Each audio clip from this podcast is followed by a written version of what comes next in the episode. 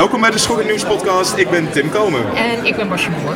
En we zijn dit keer te gast op het IFFR in Rotterdam, het filmfestival. Um, en dat doen we um, met aan tafel Ronald Simons en uh, uh, Julius Koetsier. Hallo. Die is ook weer. Hij heeft vooral nog wel wat gezegd. Ja. Hij zit er. Ja. Nou ja, en ik zit er dus ook weer. We gaan het hebben over uh, de programmering van genrefilms. Bijvoorbeeld op filmfestivals, zoals het Rotterdam Filmfestival. Maar ook op andere filmfestivals, bijvoorbeeld fantastische filmfestivals. Maar ook hoe zit het eigenlijk met genrefilms in bioscoop en het filmtheater. We gaan daarover ook in gesprek met IFFR-programmeur Muge de Mier, maar dat komt straks. Oh, en we hebben nog onze vaste onderdelen, zoals onze columns en onze vooruitblik, et cetera. We blikken vooruit naar de Shape of Water. Ja, dat moet je... Oh ja, dus we blikken nu ook even vooruit op de vooruitblik. Ja, heel slim. we gaan dus natuurlijk beginnen met het rondje. Uh, dat doen we iedere keer. En dan bespreken we eventjes kort wat we hebben gezien de laatste tijd. Oud of nieuw, maakt niet uit. Uh, en we beginnen met jou, Ronald. Wat heb jij de laatste tijd gezien wat je even onder de aandacht wil brengen?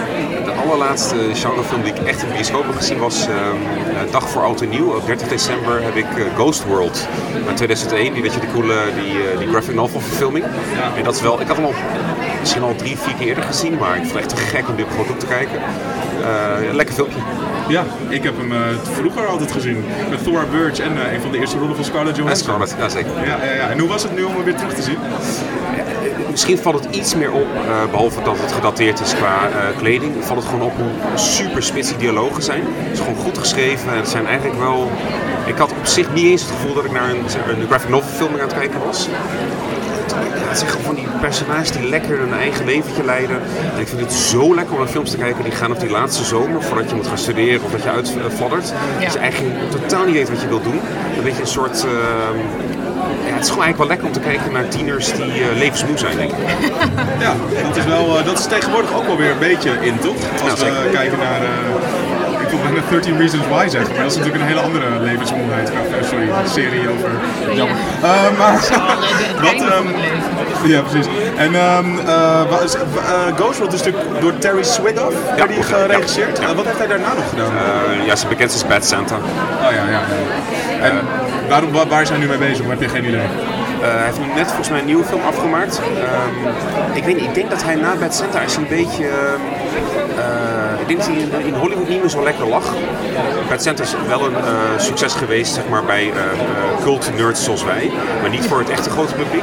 En hij is een beetje... Hij heeft geen echte grote klappen meer gemaakt. En misschien wil dit ook niet. Dus ik denk ook wel gewoon... Hij is ook wel een beetje een auteur die gewoon zijn eigen... Die alleen maar films wil maken waar echt zijn handtekening op staat. Ja. En het is niet eentje waar, waar de grote massas op afkomen. Ja, maar hij, had, hij zou ook een soort baby driver-achtige film kunnen maken. Hij ligt er een beetje in de lijn van uh, Edgar Wright of zo. I don't know man, ik vind het wel dat vind ik iets te ver gaan. Ja, dat vind ik echt wel, die zijn echt gladder en, en meer geproduceerd. Ja, dat is waar, hij wil toch over een soort gevoelens hebben. Ja, ja. over mensen die vastzitten in hun leven en uh, gewoon tobberende tieners. Ja. Hey, en Basje, ik wil jou helemaal niet over Ghost World, terwijl ik het wel op een of andere manier een film voor jou vind. Ja, dat zou je zeggen. Nee, um, ik ben wel heel erg fan van, uh, nou, ik ben helemaal zijn naam vergeten, uh, uh, de, de graphic novelist. Hoe heet hij nou? Robert Crop? Nee. nee. Ik, ik probeer het ook. Ik, ik vond het boek ook wel goed, maar ik ja, heb ook die naam hem Ik vond het wel zo minder. Ik vind David Boring van hem is te gek. En um, Iron Velvet Glove. Uh, Daniel Close? Ja, ja, precies. Cast in Iron, dat is geweldig psychedelisch en weird. En, maar David Boring is ook echt een van mijn favoriete graphic novels. En um, ook over levensmoede mensen gesproken.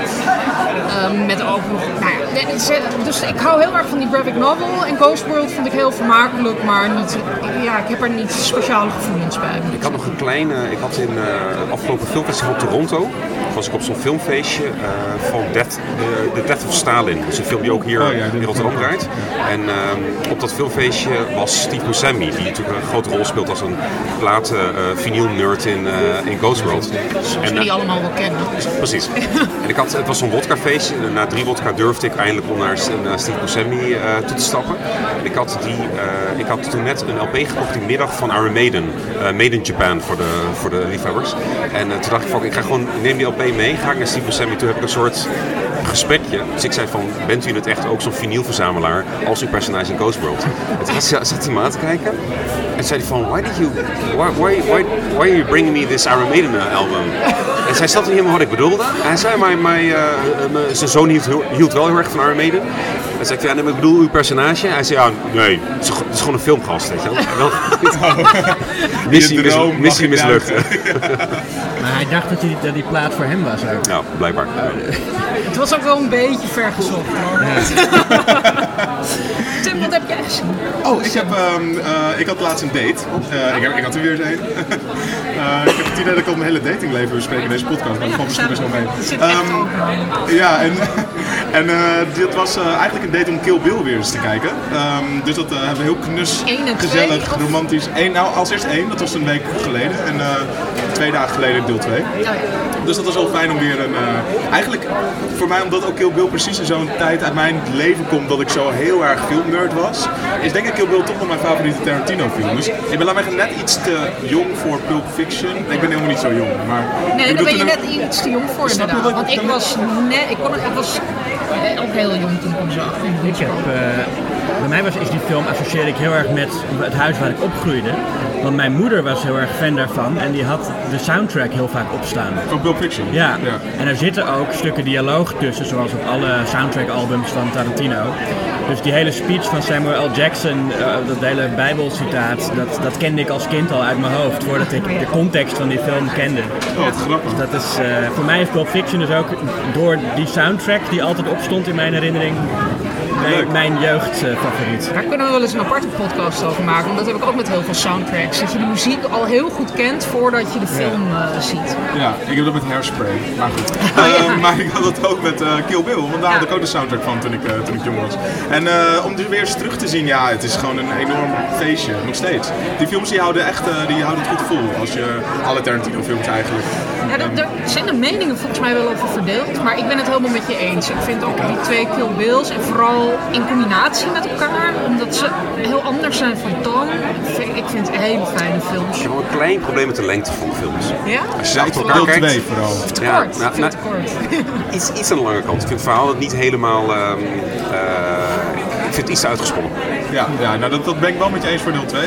Deel 1 is aan het einde zo'n spektakel Ja, met die Crazy geweldig. 88. Dat is echt eh, te gek. Maar er zit gewoon, ja, het, is- het is gewoon een hele knappe film. En ik, ik, ik heb laatst gehoord dat hij natuurlijk nu is bezig met die film die zich afspeelt in de tijd van Charles Manson. Maar niet over Charles Manson gaat, geloof ik. Ja. Kijk even naar jullie. Ehm, en dat hij daar heel veel dingen gaat meenemen uit Kill Bill 3. Het script wat hij ooit voor Kill Bill 3 heeft geschreven. Ehm, dus ik ben heel benieuwd. Ik Ja, hoopte eigenlijk al dat Ja, ik hoop dus dat er een Kill Bill 3 zou komen met als personage dat meisje, die dochter van Vivica A. Fox. Die in het Oh, begin ja. eh zegt zij ook tegen haar van... eh, Dat heeft Tarantino ook gezegd, toch? Ja. Dat, wel, dat het eh, Maar hij heeft heel veel dat dat dingen een mogelijkheid, gezegd. hij, ja, dat hij bezig was met zo'n verhaal, maar hij zegt inderdaad wel vaker dat hij ergens mee bezig is. Precies. Ja, Ooit werd er gezegd dat hij helemaal een soort anime zou maken. over Kill Bill. Ja, dat Kill Bill 3 gewoon helemaal animatie zou zijn. Wauw. Maar dat, ja, ik weet niet. En Elle Driver heeft het overleefd. Dat was ik eigenlijk vergeten. Dat zij, eh, hij, ze haalt wel haar ogen, haar andere ogen uit, maar ze overleeft het wel. Oh ja, Die slang is er ook nog wel. dat is ook nog een optie. Dat daar... Ja, dat Driver. Ehm Basje, Ja. wat heb jij gezien? Nou, ik, zat, ik zit nog steeds te twijfelen waar ik het over ga hebben. Misschien, ik wil heel kort even zeggen, ik had met kerst, eh, ging ik gewoon lekker in mijn eentje eh, domme films kijken. En toen ging ik Snake Eyes kijken van eh, Brian De Palma. En ik had er helemaal niks van verwacht. Ik dacht gewoon Brian De Palma, dus dat is gewoon leuk. Maar die vond ik veel leuker dan ik dacht. Ik vond het echt een hele fijne film. Dus dat wilde ik alleen even zeggen. Ik heb die nooit gezien. Nee, nou, doen. Ja? het is zo leuk. Het is van Nicolas een, Cage. bo- een bokswedstrijd en een moord en zo, toch? Ja, Die daar ja. Jij hem gezien? Ja, de openingsscène is... eh, Ja, toch? Ja, dat is. Geweldig. Zo'n super lange, zo'n één, zo'n single take. Ja. Oh, en dan dat op is- het moment dat er een schot weer klinkt, dan wordt er geknipt, zeg maar. En dan hoor je hele dramatische muziek. En dan word je ineens uit een soort van. Ja, uit die scène. Je zit helemaal erin en ineens word je eruit gehaald. En het is, ja, het is allemaal met eh, van dik hout, zagen en planken, zeg maar. Zoals Brian De Palma dat doet. Maar Met zo'n met visuele flair. Het is- Ja. Ik hou echt zoveel van de palmen. Ja, ja nee, dat bewees deze film ook weer. Dus, ehm, nee. Eh, nee, en ik wilde ook nog zeggen, dus ik, ik hou het lekker kort, want ik wilde ook nog zeggen, ik ben eh, heerlijk eh, alle boeken van Ira Levin aan het herlezen. Dus ik was begonnen met The Stepford Wives. En nu ben ik Kiss Before Dying aan het lezen. En het, ik vind het gewoon echt een hele fijne boeken. En ik weet nog precies hoe alles gaat. Want je, als, je die, als je dit één keer hebt gelezen, dan weet je hoe de plot in elkaar zit. En dan is het eigenlijk niet spannend meer. Maar het is gewoon heel... Is het gewoon fijn. En het is lekker to the point geschreven. En ik moet zeggen, ik kreeg er zin in door Get Out. Omdat Get Out zo duidelijk geïnspireerd is op, op de soort plots die, uh, die Ira Levin schreef. Dus zo, zoals Rosemary's Baby ook. Maar de Stepford Wives, oh, dat is gewoon een soort Get Out-achtig uh, uh, gegeven. En daardoor kreeg ik er weer zin in om dat terug te lezen. Hoe heet dat boek van hem ook weer met die Hitlerkindjes? Ja, The Boys from Brazil. Oh, The Boys from Brazil, ja. ja. ja dat vond ik wel heel tof vroeger. Ja, ja, ik, ja, ik vind vooral dus... Uh, uh, nou, die ik nu aan het lezen ben, en Rosemary's Baby en ook This Perfect Day. is ook echt een hele fijne sci-fi. Ja. Nee, ja, zeker. En uh, zijn films, is dat niet, net als Stephen King, zou daar niet een golf in kunnen komen dat daar ook weer allemaal films van worden gemaakt, zo'n boeken? Ja, je weet het allemaal wel. Je had op een gegeven moment die nieuwe Stepford Wives uh, um, verfilming die heel campy was gedaan met Nicole Kidman. Ja. En dat, het leent zich er heel goed voor, want het is ook humoristisch ergens, net als bij Get Out. Het speelt ook heel erg met verschillende uh, ja, tonen eigenlijk. Maar die film was niet zo geslaagd. Sowieso, het is veel te weinig plot voor een film, vind ik. Stepford Wives. Ja, het boekje is ook heel dun. Ik vond die remake met Nicole Kidman dus destijds wel ja, dat zal wel. een guilty pleasure. Ja. pleasure. Super gay natuurlijk. Ja, dus dat het, is heel, het was een heel gay film. Hoe was hij gemaakt? Um, jawel. Nou, dat ga ik even opzoeken. Dan kom ik zo op terug. Ja. Uh, Julius, en jou de Ja, nou, ik heb ook uh, iets. Ik ben ook begonnen met uh, iets romantisch in mijn leven. En ik ben met een meisje Whatever Happened to Baby Jane gekeken. Heb je Feud gezien? Feud? Nee. Nee? Met, um, uh, nu moeten jullie mij wel. Het gaat, het gaat over, dit, over um, Midler en Joan Crawford. Ja, ja, over hun ruzie. Nee, niet. Ik zeg Bette Midler, Bette Betty Davis. Betty Davis en Joan Crawford over hun ruzie op de set, hoe zij elkaar echt naar het leven stonden. Ja. Dat is gemaakt door die regisseur Ryan Murphy van Glee. Ja. Je hebt daar een serie over gemaakt, 10 delen. En er zit één aflevering die hij zelf heeft geregisseerd. Dat is het Oscar Gala. En dat is zo, tot in de puntjes klopt het met wat er, hoe dat echt is gegaan. Zo'n enorm spannende aflevering. Ik zou die serie echt gaan kijken. Het is okay, echt een aanrader. Nou ja, uh, dank je. Ja, ik, hoe vond je de film? Ja, ik vind het nog steeds een geweldige film. Ik had hem al eerder gezien. En ik dacht van, nou ja, ik ben met haar, uh, zit ik op mijn bank. En moeten we een film kijken. En welke kies je dan, weet je wel? En ik vond Whatever Happened to Baby Jane leek me wel geschikt om te kijken of zij het ook zo grappig vond als ik. Want dat is vaak wel. Dat is gewoon een stiekem test, Julius. Nee, maar ook zodat zij mij kon leren kennen. Het is, ik vind, ja, geschikte films voor, voor dat soort dingen zijn wel films die je zelf heel grappig vindt en van je hoopt dat de ander dat dan ook vindt. Wat nou als jij dat dan niet vindt dan? Ja, dan uh, weet ik veel. Dan, dan, dan gaan we, dat weet ik niet. Maar dan weet dat je dat. afgelopen. Ja, dan Nee. weet je dat van elkaar. Ja, precies. Maar leg eens uit wat je er zo grappig aan vindt. Nou, ik vind het, het begint al met eh, eh, zo'n, dat, dat, zeg maar de kleine Jane, die later Betty Davis wordt, nog als klein meisje, die zo'n smartlap zingt. Eh, I've written a letter to daddy, his address is heavens above, of heaven above. Dat vind ik al heel grappig. Maar kun je, kun je even uitleggen waar de film over gaat? Nou ja, het want we gaat, hebben natuurlijk nou, het jonge, gaat jonge over een, ja, dat is waar. Baby Jane was een kindsterretje. En eh, het begint dat zij dus echt een meisje van, van negen is of zo. En super populair. En dan, ze heeft ook een oudere zus. Die dan een beetje het, het minder, eh, het, ja, het achtergestelde kind is. Maar die oudere zus wordt dan later een enorme Hollywoodster. En dan is Baby Jane verdwijnt dan uit de picture. Die is dan over de hoogtepunt heen. En het merendeel van de film speelt zich af op het moment dat ze allebei gepensioneerd zijn. En dat de oudere zus eh, in een rolstoel zit en, en, en verzorgd wordt door Jane. Eh, die daar steeds eh, sadistischer wordt en haar steeds eh, op, gaat opsluiten en, en haar huisdieren gaat vermoorden. En, nou, Enge- dat enge oude ja, vrouwen zijn Enge oude vrouw. En ondertussen probeert Baby Jane dus nog steeds een comeback te maken. En dat vind ik heel grappig. Dat zij dan, is dan Betty Davis, die dan een jaar of 60 is. En die dan nog steeds I've written a letter to daddy, his address is heaven above gaat zingen. Wat op haar leeftijd natuurlijk ook helemaal niet meer tragisch is, want ja, je bent 60. Het is niet zo gek dat je vader dood is. Dat is maar- Vond jij dat ook grappig, Ronald, aan de film? Nee, ik vond het een heel ehm, een fantastische film, maar ik, ik vond het echt naar. het is ook En die, naar, en die zussenruzie en dat geïsoleerde in dat huis en die witte poeier op haar gezicht. Ja. En dat dat teruggaan naar die pop, naar die, zeg maar, de tijd dat je nog een kind was. Ja. Echt eh, tragisch, tragisch, Nee, het is, ook, het is ook naar en tragisch, maar daardoor vind ik het ook heel erg geestig. Ja. Maar goed, ook, ga vooral ook Feud kijken. Want dan kom je er bijvoorbeeld ook achter waarom dat witte poeder op haar gezicht zit. En hoe, Oh, dat er dan, hoe die actrices dat destijds hebben bedacht. En, maar die, die haten elkaar vroeger. Dat was ook heel leuk.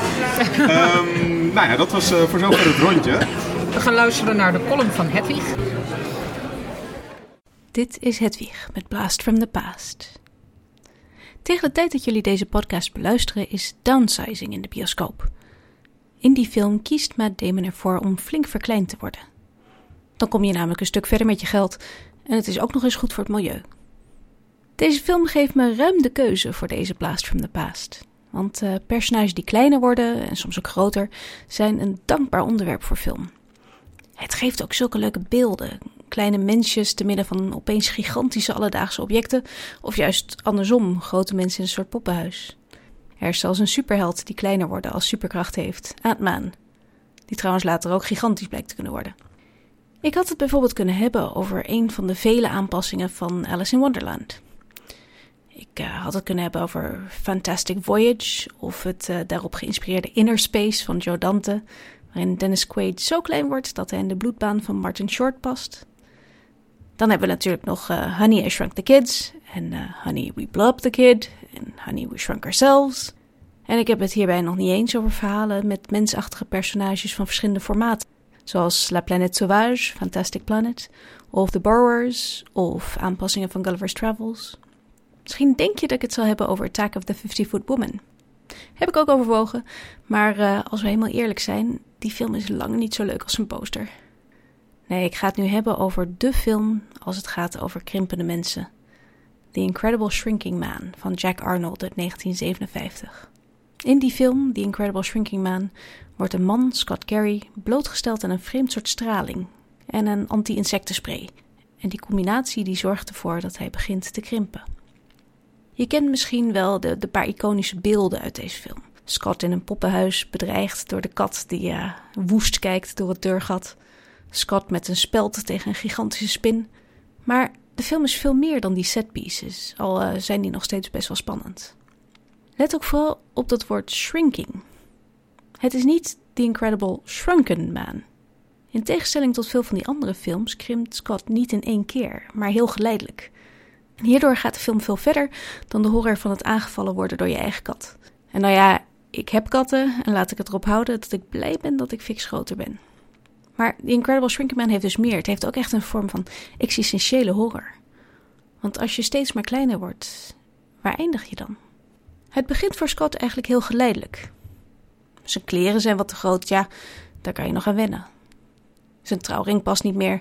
En uh, in de film komt dat punt natuurlijk toevallig als met zijn huwelijk al niet zo denderend meer gaat. Als hij eenmaal zo groot is als een dwerg, is hij een mediasensatie en overweegt hij in het circus geld te verdienen. Maar ondanks de welgemeende pogingen van doktoren valt het krimpen niet te stoppen. Na de aanval door de kat denkt zijn vrouw dat hij opgegeten is. En nou ja, nogmaals, ik heb katten, ik had het ook zo geloofd. Hij vecht daarna voor zijn leven in de kelder tegen spinnen en overstromingen van een paar druppels enzovoorts. Scott is de verteller van het verhaal. Dat stemt optimistisch. Hij uh, probeert ook optimistisch te eindigen. Dit zijn zijn laatste woorden. All this vast majesty of creation, it had to mean something. And then I meant something too. Yes, smaller than the smallest. I meant something too. To God, there is no zero. I still exist.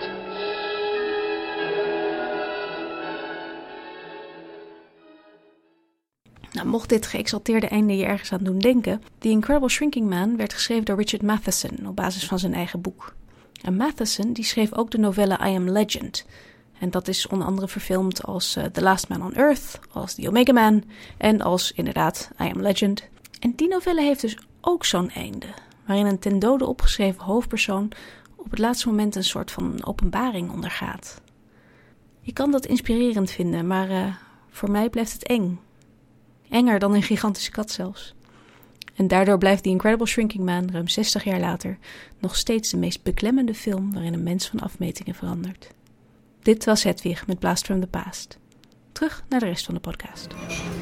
Dankjewel Hedwig. Downsizing is nu in de bioscoop te zien. We gaan even luisteren naar het gesprek dat we net uh, hadden met Muge de Mier, de programmeur van het programma Rotterdammeroen op het IFFR. Oké, okay, we zijn hier op het uh, filmfestival in Rotterdam, uh, waar we praten over filmprogrammering en bij ons is aangeschoven Mugen. We hebben wat technische problemen gehad, maar dat gaat nu als het goed is allemaal goed. Uh, Mugen, stel je even voor en vertel wat je precies doet bij Rotterdam.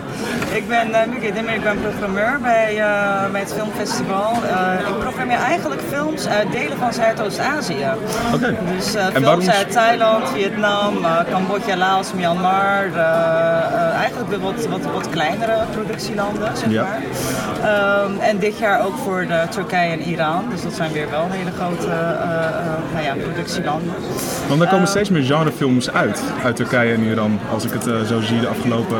Ja, en ook uit Indonesië. Ik bedoel, we, we hebben eigenlijk in het hele... We hebben nu, ik, ik heb dit jaar dus ook Rotterdam nog ge, gecoördineerd. Ja, Als eerste. Ja, ja, ja. Nou ja, het, het, het programma is eigenlijk na tien jaar weer, uh, weer terug bij, uh, bij het filmfestival. Ja, want het was vroeger een soort legendarisch cultprogramma op het filmfestival. Ja, eigenlijk heel goed? moeilijk te definiëren. Ik bedoel, voor mij was het ook van, want 2008 werkte ik nog niet bij het filmfestival. Dus ik moest eventjes uh, de archieven induiken van, oh ja, wat was het ook alweer? Ik kon eigenlijk maar één zinnetje vinden van, ja, filmmakers die, die, die, die, nou ja, op een creatieve of een onderscheidende wijze met genre omgaan. Nou, weet je, oké, okay, vul het maar in. Dat is best wel een ruime ja. definitie. Uh, maar het leuke eraan was, was dat ik dit jaar eigenlijk ook wel de vrijheid kreeg om hem in te vullen zoals ik dat wilde. En ieder jaar gaat een andere programmeur dat doen. Ik mocht de aftrap doen. En uh, zoals ik hem heb ingezet, is eigenlijk ja, een best eclectisch en een breed programma. Ook, ook een beetje zo van ja, om te kijken hoe filmmakers nu uh, dat genre-landschap navigeren. Dus of het nou, uh, nou ja, echt de conventies volgen of de conventies ombuigen. Of uh, op welke manier wordt genre gebruikt bijvoorbeeld. Gaat het om, weet ik veel, sociaal kritiek uit? Hoe, hoe wordt dat gedaan in Brazilië? Hoe wordt dat gedaan in de Filipijnen? Ja. dus in die manier geprobeerd een, een, een, een breed en eclectisch programma samen te stellen. En de ambitie was er eigenlijk al vanuit de organisatie, ik denk de afgelopen drie jaar al, om, om wat meer aandacht en, en een ander platform te creëren voor genrefilms. Ja.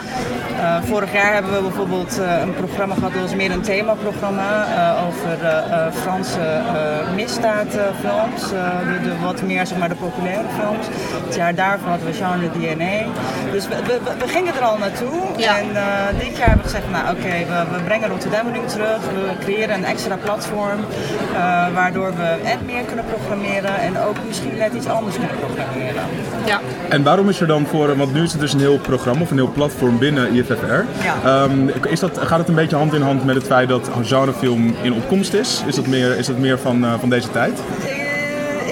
Ik, ik, heb dat gevoel van wel. Wat jij zegt, van dat, dat genre gewoon meer eigenlijk, nou ja, als je ook kijkt naar, als ik kijk naar mijn eigen regio bijvoorbeeld. We hebben, ik heb net de introductie gedaan en ik moet straks ook rennen om de Q&A te doen van een Indonesische film, uh, Marlena the Murderer in 4X. Een film die eigenlijk ook perfect had kunnen passen in Rotterdam, omdat het een feministische western is. Ja. Ja.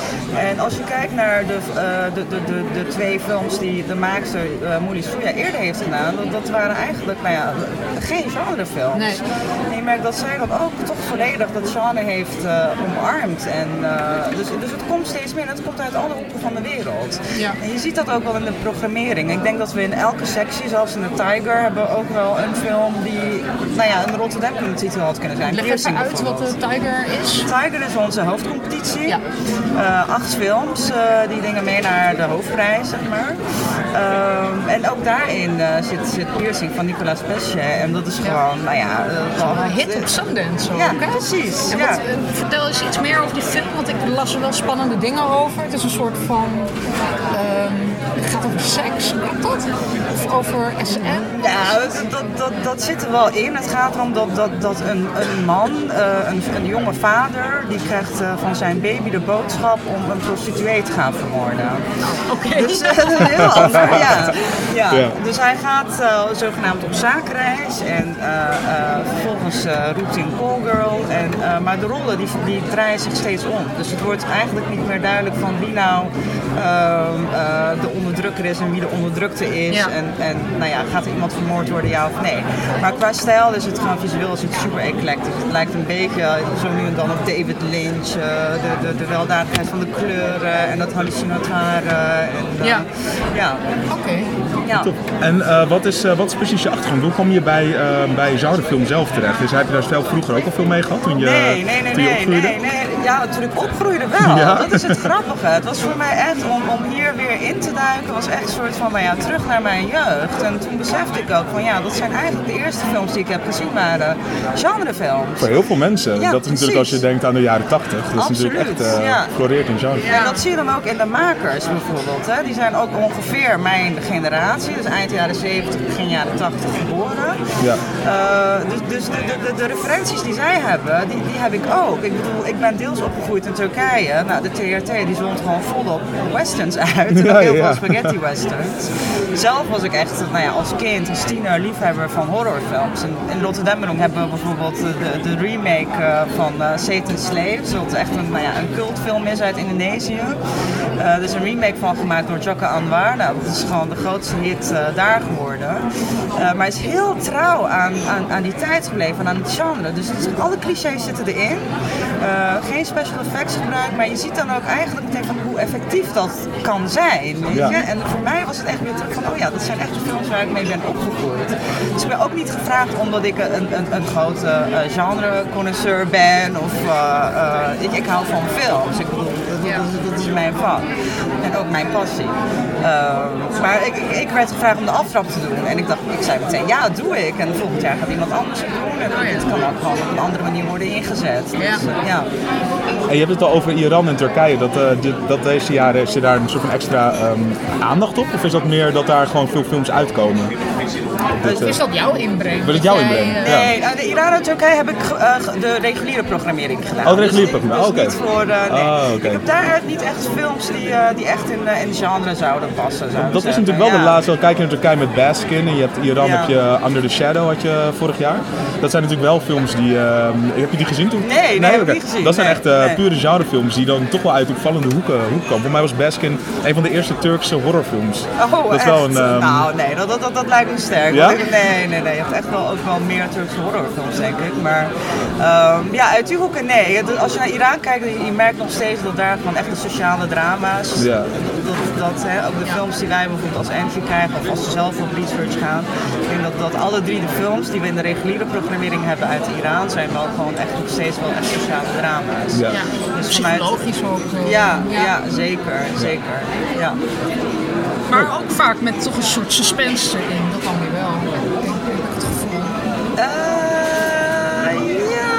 ja, ja, ja, ja, ja, ja, ja, ja, ja. Nou, we hebben dit jaar, als je naar Rotterdam Room kijkt, ik, eh, mijn insteek was, ik wil eigenlijk een soort van een, eh, eh, diversiteit in, in alles. Dus in achtergrond, de meer established filmmakers zoals de buurt, eh, eh, nou ja, ook geografische verdeling. Ik dacht, nou, ik ga hem gewoon echt overal een beetje kijken.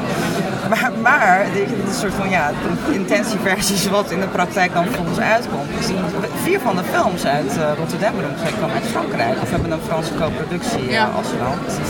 Eh, verder hebben we gewoon twee Braziliaanse films. Ik denk dat je vooral Latijns-Amerika, als je daar kijkt, dat is best interessant wat daar gebeurt qua, qua genre. En dat daar ook echt steeds meer filmmakers genre omarmen. Ja. Maar ook echt omarmen om, om, om een soort van een sociale, of een, soort van ma maatschappijkritiek uit te dragen. Good Manners is daar een voorbeeld van.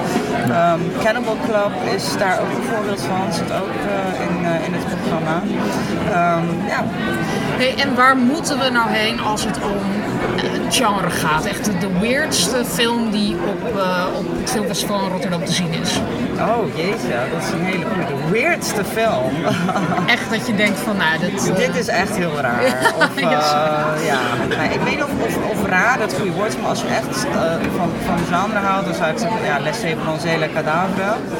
Dat is wel echt een hommage aan, denk, een, een, een, mix van genres. Nu wel wat meer op de western in te zetten, op de Eurocrime, op de polizioteschi uit, Ja. uit Italië. Eh, maar dat is echt visueel zo overweldigend. En, eh, qua verhaal zo nu en dan wel gewoon beetje. Dat, dat je denkt, van ja, wie schiet er nou op wie, wat gebeurt er? Ehm, maar het is echt een hommage, denk ik, aan, eh, aan het genre. Hoewel de makers zelf altijd beweren van nee, het is geen hommage, het is gewoon, dat zijn onze visuele referenties Ja. en het zit een beetje in onze DNA. En eh, daar, uh, daar putten wij dan uit. Ehm, maar ik zou wel, dat is wel echt een film die ik zou aanraden. Ja. Ja. nu ja, Devoré Le Monde, die gisteren in première is gegaan. Eh, het zou, niet misschien de weirdste film, maar wel denk ik een hele interessante nou ja, interpretatie van de zombiefilm. Oké. En weet je al iets over reguliere voorstelling, dat hij daarna ook gaat draaien na het, uh, na het IVR? Gaat gewoon in de bios- komen deze films ook in de bioscoop uit aankomend jaar? Ja, of moet ze nog opgepikt wel. worden voor distributie? Nou, sommige wel. De Villainous bijvoorbeeld uit Zuid-Korea is, Ja. eh, eh, is een distributietitel. Eh, ook echt wel een hele goede film, echt virtuoos geschoten. Er zitten gewoon echt scènes in dat je denkt van jeetje, hoe, hoe, hoe hebben ze dat gedaan, hebben ze dat kunnen filmen. Ja. Ehm, die, is sowieso opgepikt. Nou, er zit ook best wel een, eh, denk ik, een, een bijna straightforward genrefilm, Prayer Before Dawn, is ook een distributietitel, Ja. dus die komt ook uit. Het is de Thai boxing prison eh, drama. Eh, dus die komt ook uit. Ja, er zijn meerdere die al, eh, die al een distributie eh, hebben, distributeur hebben. En, eh, maar ja, we hebben ook te maken met wereldpremières en internationale premières Ja. binnen het programma. Dus eh, ja, ik hoop dat die, eh, dat die hier worden opgepikt. Ik, Ja. en volgens mij is Good Manners heeft ook een eh, distributie, eh, distributeur. Ja. Nou ja, of naar een ander fantastisch filmfestival ergens in eh, Europa bijvoorbeeld, waar we het zo over gaan hebben met Ronald Met Ronald Simmons. Ja. Ja, Heel erg bedankt voor Ja, je bijdrage. Je moet rennen naar de volgende screening. Ja, dankjewel. hey, dankjewel hè. Doeg. Doeg. Themagesprek gaat deze keer over genre filmprogrammering. Eh, zoals gezegd, nou je hoorde hem al, Ronald Simons zit bij ons aan tafel. Ik zal hem nog even netjes introduceren. Hij is programmeur bij AI, waar hij bijvoorbeeld samen met Martin Koolhoven Cinema Exotiek elke maand organiseert. En daarnaast is hij hoofdredacteur van online filmmagazine The Cult Corner. En hij is ook voormalig redacteur van Schok Nieuws Magazine. Doet er helemaal niet meer toe, maar dat eh, is wel leuk om even te noemen. Ronald, welkom. Dankjewel, Tim. Je bent geen eh, programmeur bij de IVR, ehm, toch? Nee. Nee, dat, Nee. eh, heb, je dat ooit, eh, heb je dat ooit als ambitie gehad? Laten we daar even mee beginnen, aangezien we hier op het IVR zitten. Ja, het is natuurlijk ergens is het wel ehm, echt grote mensen programmeren. Ja. Ehm, misschien dat het mij iets minder ligt qua persoonlijkheid, omdat de dynamiek heel anders is. Ik vind het eigenlijk fijner om wat langer te werken, meer research te doen over één, hoe je dus één film of een double bill zoals Exotiek, hoe je dat gaat programmeren. Gasten erbij zoeken. Ik hou ook vaak omdat je, ik vind het heel erg lekker als je als kijker als je binnenkomt en je, je hoort een filmmuziek al of zelfs een band bezig en dat er gewoon op het, op het doek dat je al een slide ziet en dat het gewoon een lekker zo'n beetje, een beetje ondergedompeld wordt. Zoals met. Ghost World. Echt zo'n soort ervaringsding. En ik denk dat je daar bij een festival heb je gewoon geen tijd voor. Je bent het hele fucking jaar ben je gewoon eh, aan het reizen, eh, ben je films aan het kijken, lijstjes bijhouden, of heel veel screeners kijken. Dat is, dat is de, de minder romantische kant van de festivalprogrammeur. Die kijkt heel veel gewoon thuis op, een, op, op zijn laptop of haar laptop. Ehm, en dan hier moet je knallen in tien dagen. I don't know, het is niet mijn, eh, niet mijn eh, dynamiek denk ik. Maar je doet natuurlijk wel veel voor, voor AI. Hoe, eh, hoe ziet een werkdag er voor jou uit? Als ik een, een, een, een doorgaanse maandag. Kijk je dan ook nog wel veel films? Of ben je juist heel erg bezig met het, het vormgeven van zo'n avond? Zoals die in Exotiek. Ehm, de maandag is een beetje, een beetje, ehm, eh, beetje de, de enige vaste dag in de, in de week. Dat we dan de première programmering doen. Dus de films, er komen iedere, iedere week komen films uit. De AI is ook een filmtheater. Eh, we doen eh, ongeveer de helft doen we première films. Dus films die uitgebracht worden door Nederlandse distributeurs. En de andere helft is speciale programmering. Dus retrospectieve avonden als cinema exotiek of een cinemaconcert. eh of kinderfilm, zeg maar de speciale dingen. En op maandag dan eh, zitten alle programmeurs van Nederland die zitten te puzzelen om de zalen voor de komende speelweek in te vullen. Dus ga je gewoon echt kiezen eh, hoe laat gaan we uh, Lawrence of Arabia draaien, wanneer gaan we nieuwe Sanders neerzetten. Dus dat gepuzzeld, dat, dat is de vaste maandag. En ben jij dan een beetje de vertegenwoordiger van de genrefilm binnen het team van programmeurs van AI? Eh, wel iets meer bij de, dus bij de speciale programmering. Première programmering, dan doen bij AI doen twee mensen doen dat. Ehm, en, en ja, daar is genre AI die ja, de signatuur van AI is dat we van auteurscinema houden. En dat we bepaalde filmmakers heel lang volgen. Ongeacht of ze later zeg maar, keer heel groot worden, zoals Christopher Nolan. Dat is iemand die we altijd al volgen. En op een gegeven moment gaat hij gewoon Interstellar maken. Maar je ziet nog wel die signatuur van Nolan erin, denk ik. Following, dat toen hadden jullie Precies. op die radar. Precies. En, ehm, eh, maar binnen die speciale programmering, dat, eh, als bijvoorbeeld als we een, besluiten om een David Cronenberg retro te doen, dan kijken ze naar mij, zeg maar. Dat, dat, dat, dat wel. je had het net over dat jij het leuk vindt als, het, eh, als je binnenkomt en als het dan al een soort evenement is om die film heen. Eh, ik moest toen denken aan, aan juist Cinema Exotiek, de maandelijkse double bill van twee genrefilms. En gisteren zaten wij te drinken en toen zei hij dat het eigenlijk veel succesvoller zou kunnen zijn als dat een enkele was. In plaats van een dubbele. Maar toch hou je double bill. Wat ik erg op prijs stel. Ja, maar dat is, dat is een Maar- kwestie van de, de, hoe, hoe je een... Er zijn weinig double in de, in de filmwereld, of niet van Nederland zijn er weinig double. Ehm, en dat is omdat het duurder is, want je moet twee slots, zeg maar twee, eh, je, je moet twee keer de zaal eh, reserveren, twee keer twee uur. Eh, dat maakt het iets lastiger om te programmeren. Maar het is ook iets lastiger te communiceren. Want als wij bijvoorbeeld, ehm, eh, we hadden afgelopen maand hadden wij Il Grande Silencio en Pathfinder, een Noorse avonturenfilm. Ehm, dan moet je dus eigenlijk twee titels communiceren. Je moet nou Cinema Exotiek communiceren. En dat is, dat is denk ik voor heel veel mensen wat lastiger. En dan moet je, zullen de meeste mensen gewoon op hun eh, achterhoofd krabbelen. Of ze de hele vrijdagavond gaan eh, geven aan Cinema Exotiek. Want het is wel twee keer twee uur met een pauze en het loopt soms een beetje uit. Dus je bent om acht uur ga je naar binnen en om twaalf komt het uit. En dat is wel een keuze of zo. Dat is, en daarom denk ik wat, dat ik, wat ik gisteren tegen zei, dat eh, als eh, Exotiek één film zou zijn, zullen we meer mensen, eh, zullen we meer mensen krijgen. Dan krijg je veel minder interessant programma. Dus daarom zal het altijd een double bill blijven. Ja, het is maar hoe je succes definieert natuurlijk. Ja, dat is zo. Was, eh, Ghost World en eh, daarvoor Mulholland Drive, die vielen onder het programma eh, I... Eyeshadow. Eyeshadow, ja. Maar dat is met muziek erbij. live Met muziek erbij. Nee, niet live. Ja, nou, ik zal het even uitleggen. Want dat zat dus, ehm, we doen een. ehm, het is een beetje zo'n soort 90s classic. Het, Ghost World steeds deed, maar in ieder geval zeg maar een classic van een aantal jaar geleden. Maar daarna eh treedt er in eh I een band op die speelt in de stijl van de film. Ja. Dus bij Mulholland Drive hadden we twee, een, eh, twee Rotterdamse eh, eh, vrouwen die elektronische muziek maakten. Eentje was een brunette, eentje was een blondine. Ehm, omdat het kei lijkt op eh, Mulholland Drive. Maar meestal dus, we hadden bij Ghost World hadden we Altin eh, een soort Ah, ja. Turkse progrock. eh, wat me weer deed denken aan de muziek die Steve Buscemi, zijn personage, draait. Ja. Geen Iron Maiden. Wat, de, wat, wat wordt de volgende film? Al even voor... eh, Eh, de volgende is morgen. ehm, morgen. Nee, dat, eh, is, dat is al geweest tegen de tijd dat mensen dit horen. Eh, doe, doe maar de, degene daarna. eh, wat, Hey, wat, wat, wat ga je morgen draaien? Wil ik nou wel weten. eh, de twee. Ik zit een beetje te twijfelen. Je weet het niet meer. Ik weet het weer. Het is eh, True Romance van Tony Scott. Ah, Maar dat is al geweest dus. Ja, en eh, daarna is het, eh, gaan we Point Break doen eh, en Desperately Seeking Susan. Oh, wat gek. Oh, dat is ja, jouw film, eh, Dat is een Basje. van mijn lievelings. Ehm, en eh, als je kijkt naar eh, programmering over van genrefilm in het algemeen in de Nederlandse bioscopen, wat, is jouw, wat komt het eerst in je op? Hoe vind je dat het, la- dat het gaat? Worden genrefilms genoeg geprogrammeerd? Op de juiste manier? Ja, je moet het dan even specificeren of je bedoelt dus de Ja. nieuwe films, de films die uitkomen. Komen De- ongeveer, Nou, laten we het eerst hebben over de nieuwe Ja, films. ja. Want, ja. Ja, er komen ongeveer in Nederland, dus de Nederlandse filmdistributeurs die brengen gezamenlijk ongeveer 10 films per week uit. Dat is alles. Dat is alles tussen Despicable Me en Get Out. Ehm, en het is maar de smaak natuurlijk van de distributeur eh, wat die aankopen, wat die distribueren en wanneer.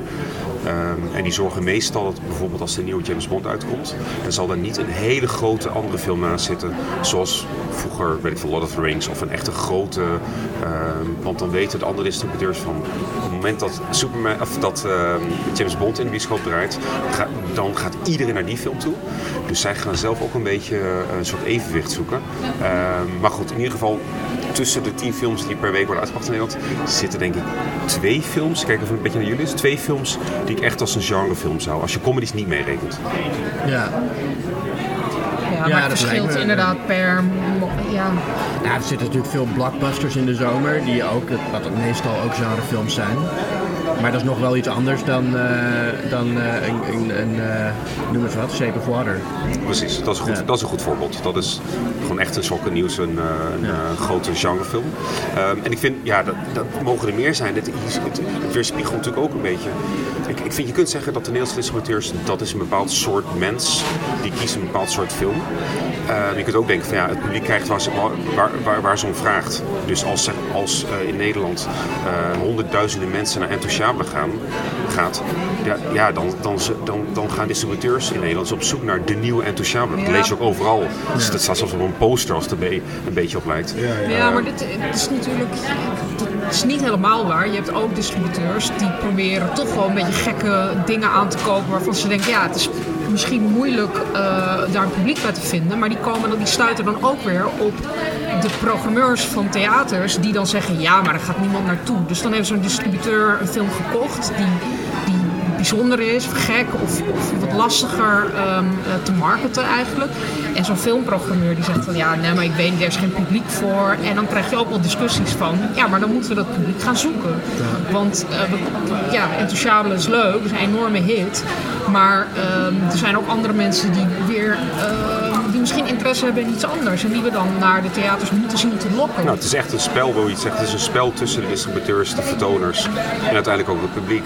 En ik denk dat dat, ehm, ja, dat is geen wiskunde of zo hoe dat precies gaat. Maar uiteindelijk is het wel zo dat mensen gewoon, eh, distributeurs betalen heel veel geld voor een film. Ja. En als zij inschatten dat het, stel dat het een volbloed horrorfilm is, ehm, dan schatten zij in dat daar, daar zit gewoon een aantal eh, verwachte bezoekers aan vast. En dat dicteert dan ook weer de prijzen voor willen betalen. En als de sales agent daar niet zoveel, daar meer geld voor hebben, dan gaan ze hem gewoon niet nemen. Ja. Je kunt een hele bijzondere film vinden. Die past in het artistieke beleid van bijvoorbeeld een coole filmdistributeur zoals Filmfreak. eh, die echt mooie pareltjes eruit haalt. Ehm, maar ja, je ziet ook dat heel veel horrorfilms komen bij, Universal uit. Bij, omdat UPI Ja. weer de films eh, eh, eh, distribueert die hun eigen productiemaatschappij maakt. Het is een gek, het is moeilijk om daar, één ding- om daar heel eenduidig over te praten, denk ik. Maar we, we hebben bijvoorbeeld net uh, Mugi hier aan tafel gehad. Zij vertelde dat er heel veel eh, genrefilms ook uit landen komen als Brazilië, als Iran, Turkije. De- denk je dat eh, er in Nederland bijvoorbeeld een distributeur zou moeten opstaan die zich alleen maar op internationale genrefilms zou, zou richten?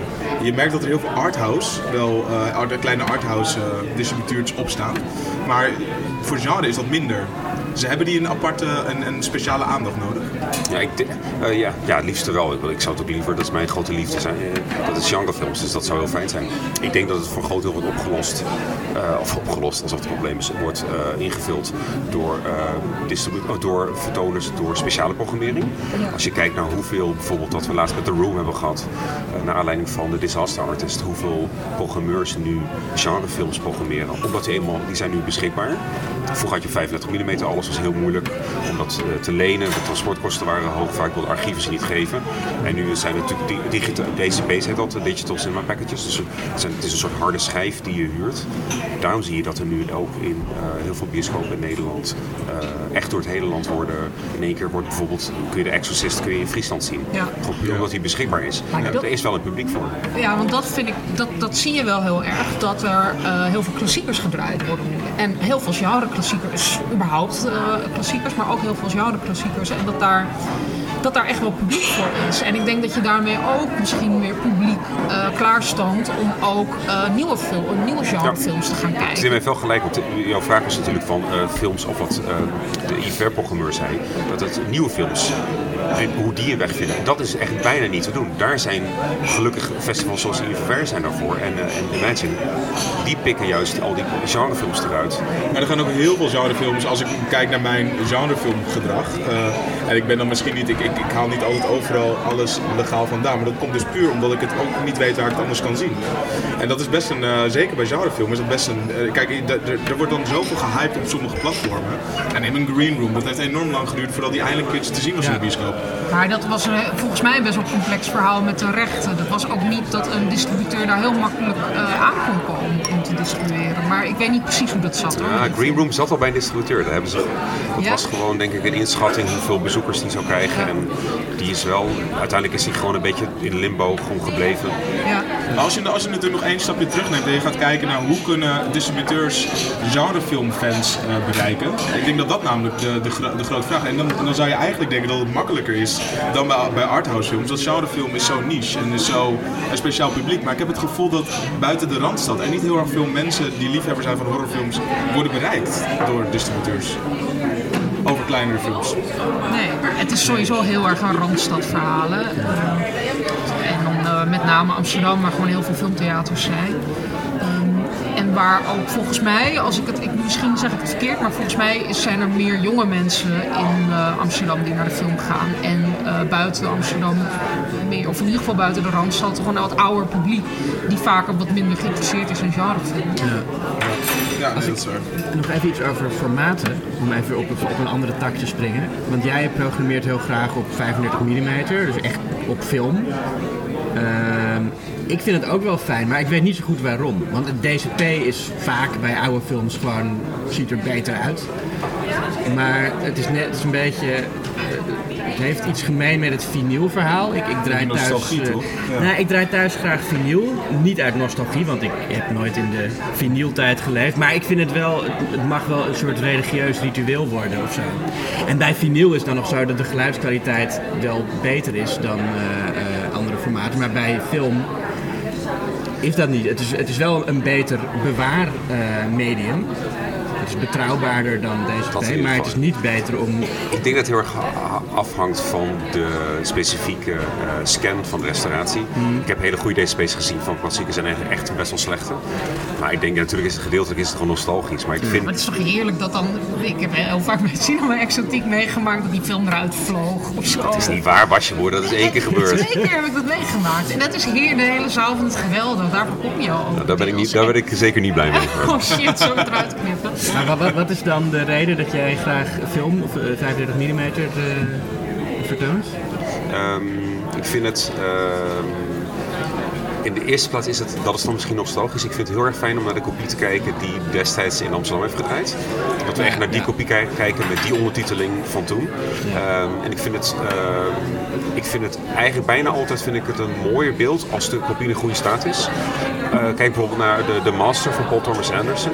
Ja, Die, eh, daar is toen een, eh, eh, een 70 mm kopie van getrokken. Dat een, vind ik een, ik heb ze twee gezien, dat vind ik een mooiere film naar te kijken dan de, dan de digitale film. Dus ik vind uiteindelijk, zal ik wel tot nu toe nog wel voor film kiezen. Ja, als hij daarop is geschoten, is dat ook een logische keuze. Nou ja, want net zei dat de digitaal is- even goed is, maar dan, ik vind, ik vind een film vind ik het wel, ik vind het gewoon een mooie beeld. Het komt mij warmer over, zoals het geluid van vinyl warm is. Ik weet niet of mijn ogen dat kunnen zien, dat verschil, dat, maar ik vul het wel zo in en het is mijn kijkervaring. En die vind ik, ja, dat is wel mooi. Maar ik zag bijvoorbeeld laatst al dus Mulholland Drive op 35 mm en volgens mij Donnie Darko op 70 eh, vorig jaar. Ehm, en dat is wel, ik weet niet, het hele korrelige is ook gewoon wel, zo zag ik hem destijds ook in de bioscoop, Donnie Darko bijvoorbeeld. En Mulholland Drive had ik nooit in de bioscoop gezien. Het geeft iets meer de bioscoopervaring mee. En dat zou ik nu niet bij nieuwere film, zou dat niet per se willen, maar dat is wel lekker voor zo'n Ja. iets oudere film. Nou ja, en het is ook heel erg wat jij zegt. Het is een soort historische manier van, van kijken. Je gaat terug in de tijd en je ziet hoe er toen naar werd gekeken. En inderdaad, die- hoe het toen ondertiteld is. De vertaling is ook anders. En je, Ja. ja. het wordt een, Maar het moet toch wel, als je, ik bedoel, ik ben geen, eh, geen natuurkundige, maar het moet toch wel, als je op 50 mm, het zijn gewoon allemaal, het is gewoon fotootjes die een milliseconde gewoon voor een lamp hangen en door worden getransporteerd. Je Ja. zit echt te kijken naar foto's. Dat moet toch eigenlijk wel met je ogen, of je met je hersenen dus iets anders zijn dan het digitaal. Dat kan toch bijna niet Ja, anders? toen digitaal, net, toen, ik, toen we met z'n allen voor het eerst naar DCP's keken, toen zag ik heel duidelijk een verschil. Dat, dat kan ik me nog herinneren en nu zie ik dat verschil veel minder. Misschien omdat ik eraan gewend ben geraakt of omdat de kwaliteit anders is. Ja, misschien ook omdat de, ja, als- dat was ook de de begintijden van digitaal schieten, dus dat Ja. zal ook wel invloed gehad hebben. Nou ja, en in elk geval wil ik wel zeggen, even tussendoor, dat ehm, sowieso, films eh, op, op film bewaard moeten worden.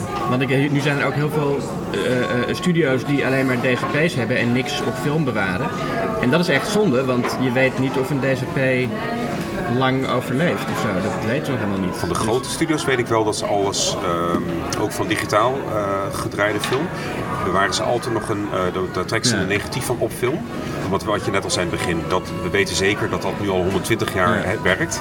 Dus dat wordt nog steeds, ook, van digitaal gedraaide films, worden eh, 35 mm kopieën bewaard.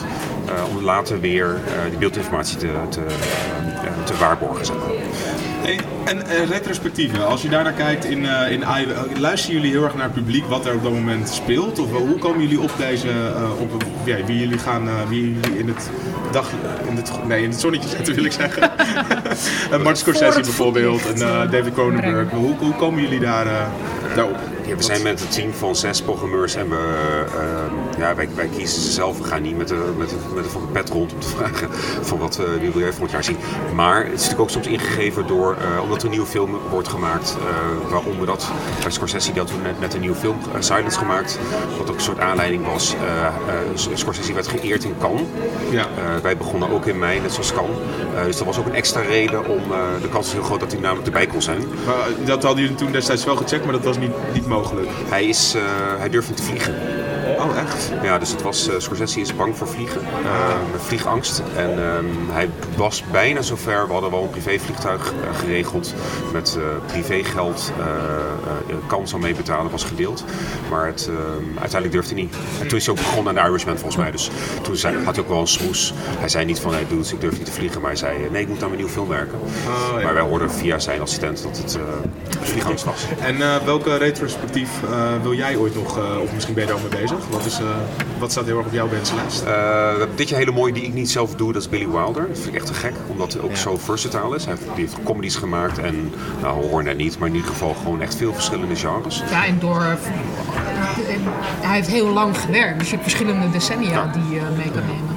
En ook heel veel acteurs die in zijn film heel goed zijn. Ja. Films heel goed zijn. Dus dat vind ik te gek. Um, ja, ja, we hebben natuurlijk de, de koning uh, wel gehad als eerste, Stanley Kubrick. Um, ja, er zijn nog zoveel. Voor mij gaan we drie maanden Mario Bava doen. Dus dat... Wes Craven. Oké, okay, dat zou ik dan vinden. ja.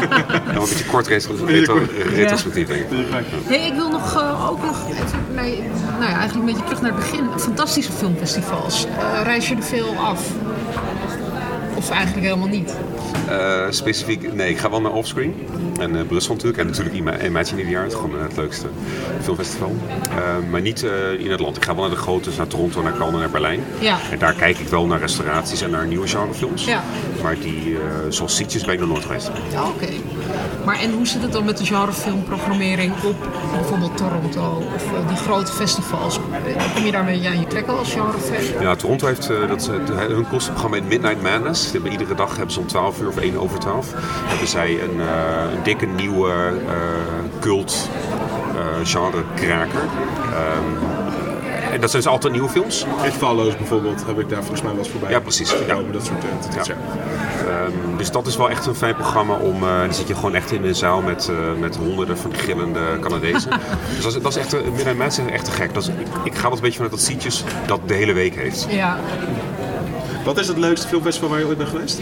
Waar, waar moeten wij ook als genrefilmfans heen? Uh, als genrefilm?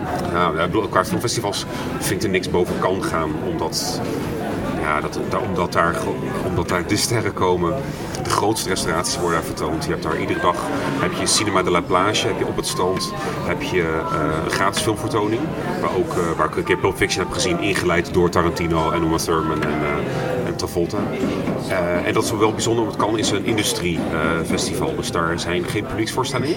Je kunt daar geen kaartje kopen. Het is alleen voor industrie. Uh, wat Berlijn bijvoorbeeld wel heeft en Toronto wel heeft. En dat zijn dus wat... Berlijn en Toronto zijn ook, ook fantastisch. En Rotterdam ook. En Rotterdam is ook natuurlijk heel uh, publieksfestival. Maar kan is kan. Dat, dat, ja, dat, de competitie, die, die lat ligt zo verschrikkelijk hoog. Ja. En ze laten te gek, uh, als bijvoorbeeld een restauratie van La Belle Le Bête, echt een grote uh, genrefilmkraker, dan, wordt die, dan gaat hij vaak daar in première, omdat het nou helemaal kan is.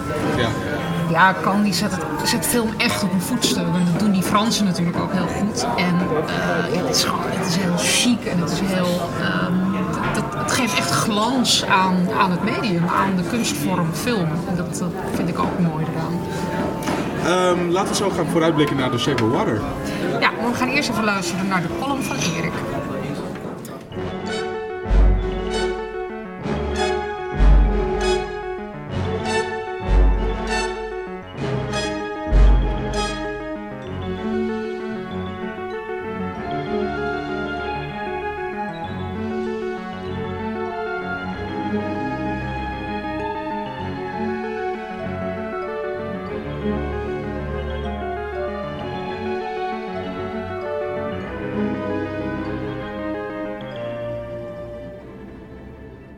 Film goed of slecht, een hit of een flop zal worden, is van tevoren vaak moeilijk te voorspellen.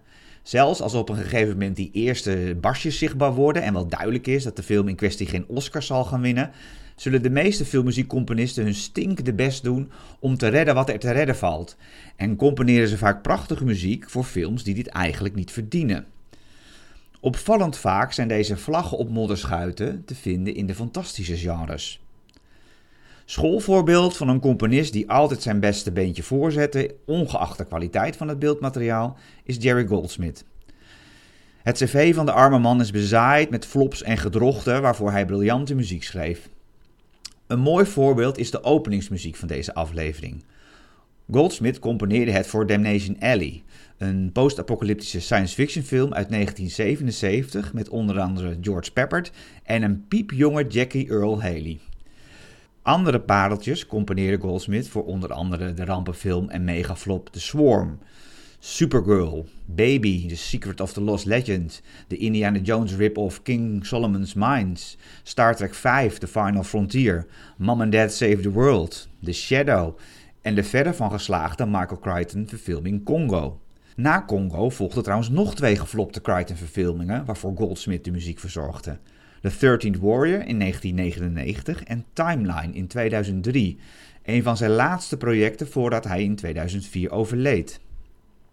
Tot overmaat van ramp werd Goldsmiths spectaculaire muziek voor Timeline ook nog eens geschrapt, omdat het niet meer goed paste nadat de film flink was aangepast.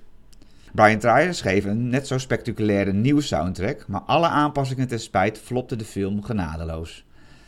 Ook vijfvoudig Oscar-winnaar John Williams heeft wat leuke eigenaardigheden op zijn cv staan. Het bekendst is ongetwijfeld de Spielberg-flop 1941. Maar het interessantst is Heartbeeps, een merkwaardige science-fiction comedy over twee huishoudrobots, gespeeld door Andy Kaufman en Bernadette Peters, die er vandoor gaan en een gezin proberen te stichten. Williams componeerde de muziek tussen Raiders of the Lost Ark en E.T.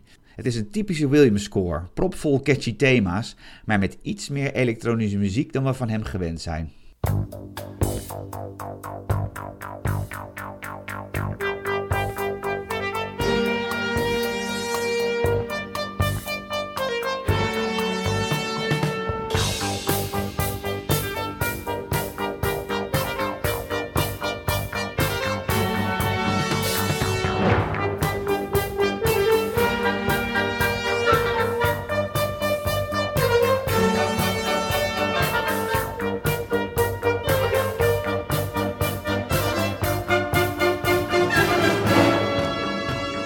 In het verleden behaalde Oscars geen garantie bieden voor de toekomst, blijkt ook uit een aantal genre-uitstapjes van de in 2011 overleden John Barry, die vooral bekend is vanwege zijn muziek voor de James Bond-films. Zijn reeks dieptepunten begon in 1976 met de remake van King Kong, geproduceerd door Dino De Laurentiis. Daarna volgden de Star Wars rip-off Star Crash en The Black Hole en de horror-thriller Murder by Phone, het meest berucht is Howard the Duck uit 1986.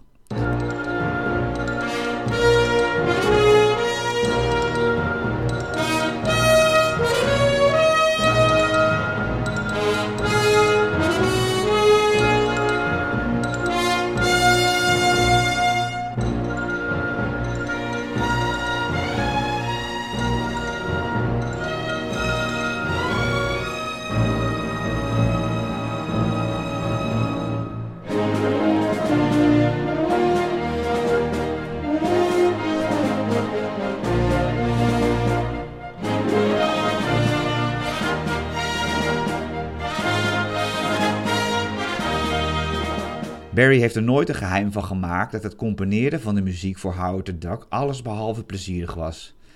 Wat hij ongetwijfeld aan heeft bijgedragen is het feit dat een deel van zijn avontuurlijke orkestrale soundtrack vervangen werd door wat meer generieke jaren 80 actiemuziek, gecomponeerd door Sylvester Levay. Zelfs werelds bekendste en populairste componist Ennio Morricone koos wel eens het verkeerde project. Zo componeerde hij muziek voor zeeperts als When Women Had Tails, Orca, The Killer Whale, Exorcist 2, de Star Wars rip-off The Humanoid, Treasure of the Four Crowns, Hoendra, het Rutger Hauer vehikel Beyond Justice, Dario Argento's versie van The Phantom of the Opera en Mission to Mars. Mijn persoonlijke favoriet is de Conan-clone Red Sonja, met Brigitte Nielsen in de titelrol en een uit de hand gelopen cameo van Arnold Schwarzenegger. Het is misschien niet Morricone's beste soundtrack voor een slechte film, maar wel zijn meest energieke, vol mooie kleine thema's en hier en daar een knipoog.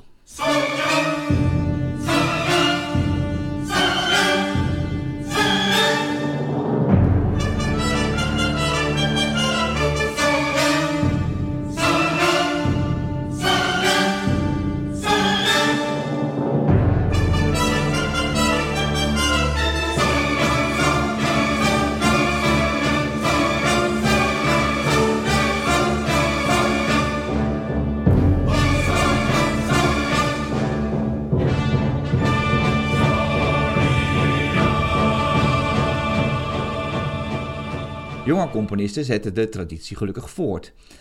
Een van de beste soundtracks van 2010 werd bijvoorbeeld gemaakt door Daft Punk voor Tron Legacy, het overbodige en ondermaatse vervolg op Tron. Marco Beltrami deed vergeefs zijn uiterste best voor de fantasyfilm The Seventh Son. Michael Giacchino componeerde een spectaculaire score voor de jammerlijk en wat mij betreft onterecht geflopte Jupiter Ascending. En waar Scott Glasgow de inspiratie vandaan haalde voor zijn prachtige muziek voor The Curse of the Sleeping Beauty, is me een raadsel. De film zelf kan het niet zijn geweest. Wellicht een schrale troost voor deze componisten is dat je ook los naar de muziek kan luisteren. Op CD, LP, iTunes, Spotify. Dat je de vlag van de modderschuit kunt trekken en dat veel van deze soundtracks nog steeds gedraaid en opnieuw uitgebracht zullen worden als de films al lang in vergetelheid zijn geraakt.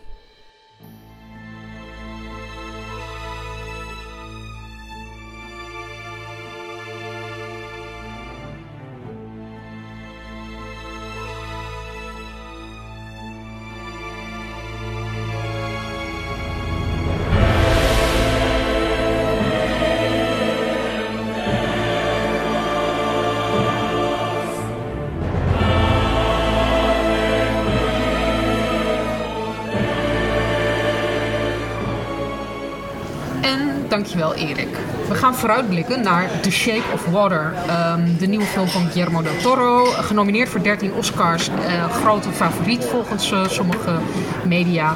En gaat in première, tenminste de Nederlandse première, tijdens dit festival in Rotterdam. Was het de openingsfilm? Nee, nee, Oké. nee. Wat is de openingsfilm eigenlijk op TFFR? Ik heb geen idee. Jimmy heet hij. Oh, Van Jesper Gans. Weet je, nou, Oké, we, hebben, we hebben geen idee. Oké, nou, Jimmy eh, niet, maar wel eh The Shape of Water, die heb jij gezien. Ja, zeker, ja. Eh, wat, eh, wat vond je ervan? Ja, ik, ja, het is een beetje moeilijk om te zeggen. Eh, het, is, ehm, het is een hele eh, aangename film om naar te kijken. Hij is heel mooi. Hij is, niet lief te doen over hij is heel mooi groen. Het is- Aangenaam, dat is zo'n... ik, eh, ja, ik vond het, eh, ik vond het teleurstelling. Oh, oké. want je bent wel fan van Del Toro? Ja, alles gezien. Ehm, het is niet dat Crimson Peak, dat is voor zover ik weet zijn vorige film. Ja. Ja. Eh, vond ik ook geen, ehm, eh, geen nieuw hoofdstuk in de, eh, in de genrefilm eh, geschiedenis. Nee, maar die werd ook een beetje gebracht als een soort tussendoortje, toch? Tussendoor. En dit is echt een eentje, dus de of Water is echt eentje waar hij met heel veel liefde aan heeft gewerkt. Waar Ja. echt Del Toro eh, elementen in zitten. ook wel een, voor hem een film waar hij met liefde aan werkte. Welk film?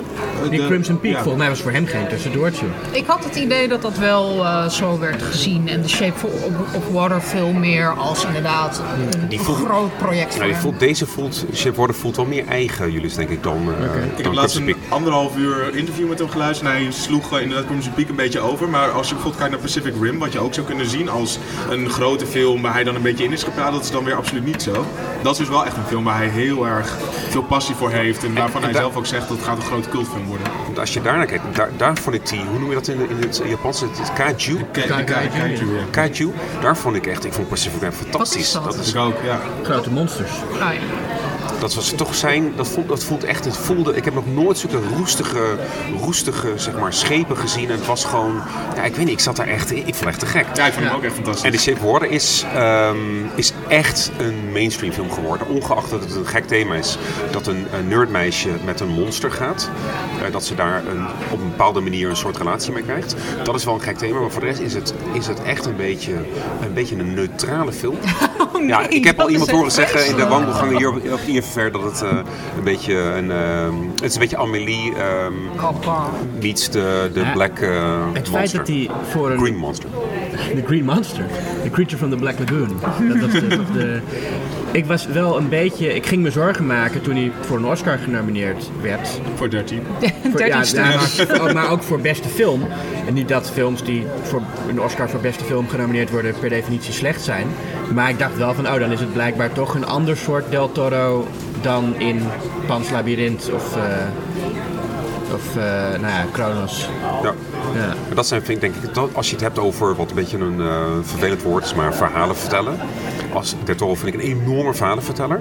En hier merk ik dat het, het eh, verhaaltje, eh, het is gewoon, het is, ik heb het te vaak eerder gehoord, ik, hij geeft niet echt een eigen draai aan. En op een gegeven moment word ik dat, word ik dat onderdompelen in dat groene kleurtjes. Het is ook, ik vond het ook helemaal niet spannend. Je gaat ook niet met de, waar de film naartoe gaat. Het, interesseert, het interesseert mij niet zoveel. En speelt zij het goed, Sally Hawkins? Ja, fantastisch, ja. is- Is zij genomineerd? Ja. Ja, zij is genomineerd Ja, zij is fantastisch. En Richard Jenkins is natuurlijk altijd goed. Ook zo'n steady, eh, zo'n steady Michael Shannon, die ik nergens in de nominaties terug zie komen. Nee, nee. Nee, misschien omdat hij een te lomp uh, speelt een soort nazi doet. Nee, de rol, het is hartstikke goed geacteerd. Ik ben misschien ook En, een beetje aan het zeuren. zelf, dat is weer gewoon die, eh, is dat weer diezelfde die ook de Found speelt? Ja, klopt. Ja, die, hoe heet hij nou? Douglas, nog wat. Doug Jones. Doug Jones. Doug Jones. Hey, en is, is Del Toro eigen genoeg om bijvoorbeeld ooit een retrospectief te hebben in AI? Natuurlijk. Ja? Ja, ik vind iemand die echt zijn eigen werk... eh, Ik neem aan dat hij heel veel zelf schrijft. Kijk even de tafel rond. Schrijft Del Toro zijn eigen films. Eh, Volgens mij is het dit jaar zo dat alle films die genomineerd zijn voor, voor de Oscar voor beste film, allemaal door de regisseur geschreven zijn. Ja, te gek. Dus het is echt een auteursjaar. Nou, te gek.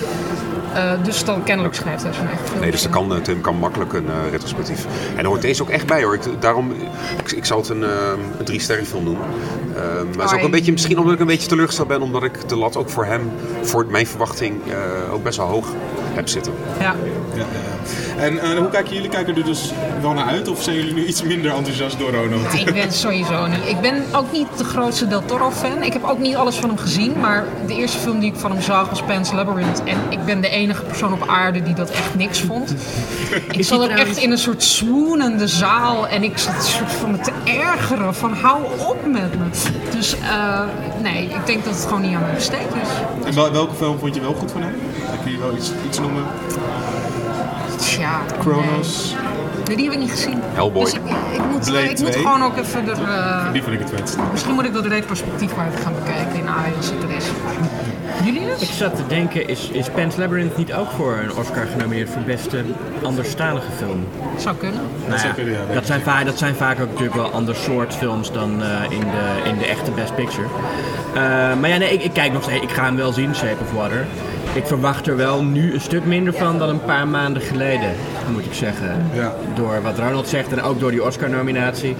En ehm, ja, ik, ik ben een beetje bang dat het... eh, maar nou voel ik me een beetje zo'n hipster die zegt, oh, het is nou mainstream geworden. Nee, maar bij ja, sommige regisseurs zo. eh, vervlakt het. Vervlakt Ja. hun stijl. Ja. En dan maakt het niet uit dat, dat er heel veel mensen naartoe gaan. Alleen, ja, het heeft effect op de film zelf. Ja. Misschien is het maar beter als Get Out gewoon al die Oscars wint. Ja, je, Dan is Tim wil heel voor- graag dat Get Out... Ja, maar ik bedoel, dat zou zo ontzettend goed zijn voor genrefilm. En het is gewoon wel eh, eindelijk... En, en ook Shape of Water ook hoor, maar dat wordt toch iets minder gezien als genrefilm. Meer als wat, eh, waar we het al eerder over hadden, Basje. Ehm, in de trein hierheen. Ja. Dat, eh, het, het is een beetje een eh, nostalgische eh, Amerikaanse Hollywoodfilm. Net als The Artist ook was, of La La Land vorig jaar. Ik denk dat het een beetje in die, eerder in die categorie Ja, valt dan in de genrefilm. Maar het zou Ja, wel heel fijn denk ik ook dat hij gaat winnen. Het zou wel fijn zijn als Shape worden wel de, de grote Oscar. Dat, want het is in ieder geval een heel fantasierijke film. Het is, ik, ja, ik zou het, wel, ik zou het toch wel mooi vinden als hij wint. Het is, het is alleen niet mijn favoriet. Maar, dat gebeurt toch niet? Je hebt toch Call Me By Your Name en... eh, Ja, maar ik, bedoel- ik denk dat de Shape of Water gaat winnen. volgens mij staat die Ja, leading die in, echt gaat eh, winnen. ja, Ja, ja. absoluut. Call Me By Your Name is Oh, ik veel hoop dus Out. maar- dit is te, te gekke film. Het is een beetje te, te gek voor de Academy hoor.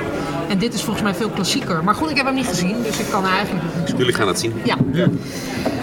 Ehm, even kijken. Oh ja, The Shape of Water is dus te zien op het Filmfestival van Rotterdam. Maar die heb je misschien al lang al gemist tegen de tijd dat je dit luistert. Maar hij is vanaf 15 februari ook in de rest van Nederland te zien. Dan nog even over de Schok het Nieuws podcast. Wat huishoudelijke mededelingen, zoals je dat dan zegt. Iedere laatste donderdag gaat die online. En de volgende is dus vanaf 22 februari te horen. Je kan ook luisteren naar Julius versus Jasper. Het eh, kleine zusje van eh, deze podcast. En eh Schok het Nieuws magazine ligt nu ook in de winkel. Eh, die gaat over seriemoordenaars en eh, de, koopt hij. En je kan ons benaderen via Twitter, Facebook, Instagram of de mail, namelijk podcast at schokkennieuws.nl. Ronald, wat vond je ervan? Vond je het spannend? Was je zenuwachtig? Viel het mee? Ik vond het heel leuk om aan te doen. Ik wil nog heel vaak worden uitgenodigd. Oké, volgende maand zit je er gewoon weer. Afgesproken. Uh, dankjewel uh, voor het luisteren allemaal en tot de volgende keer. Doeg!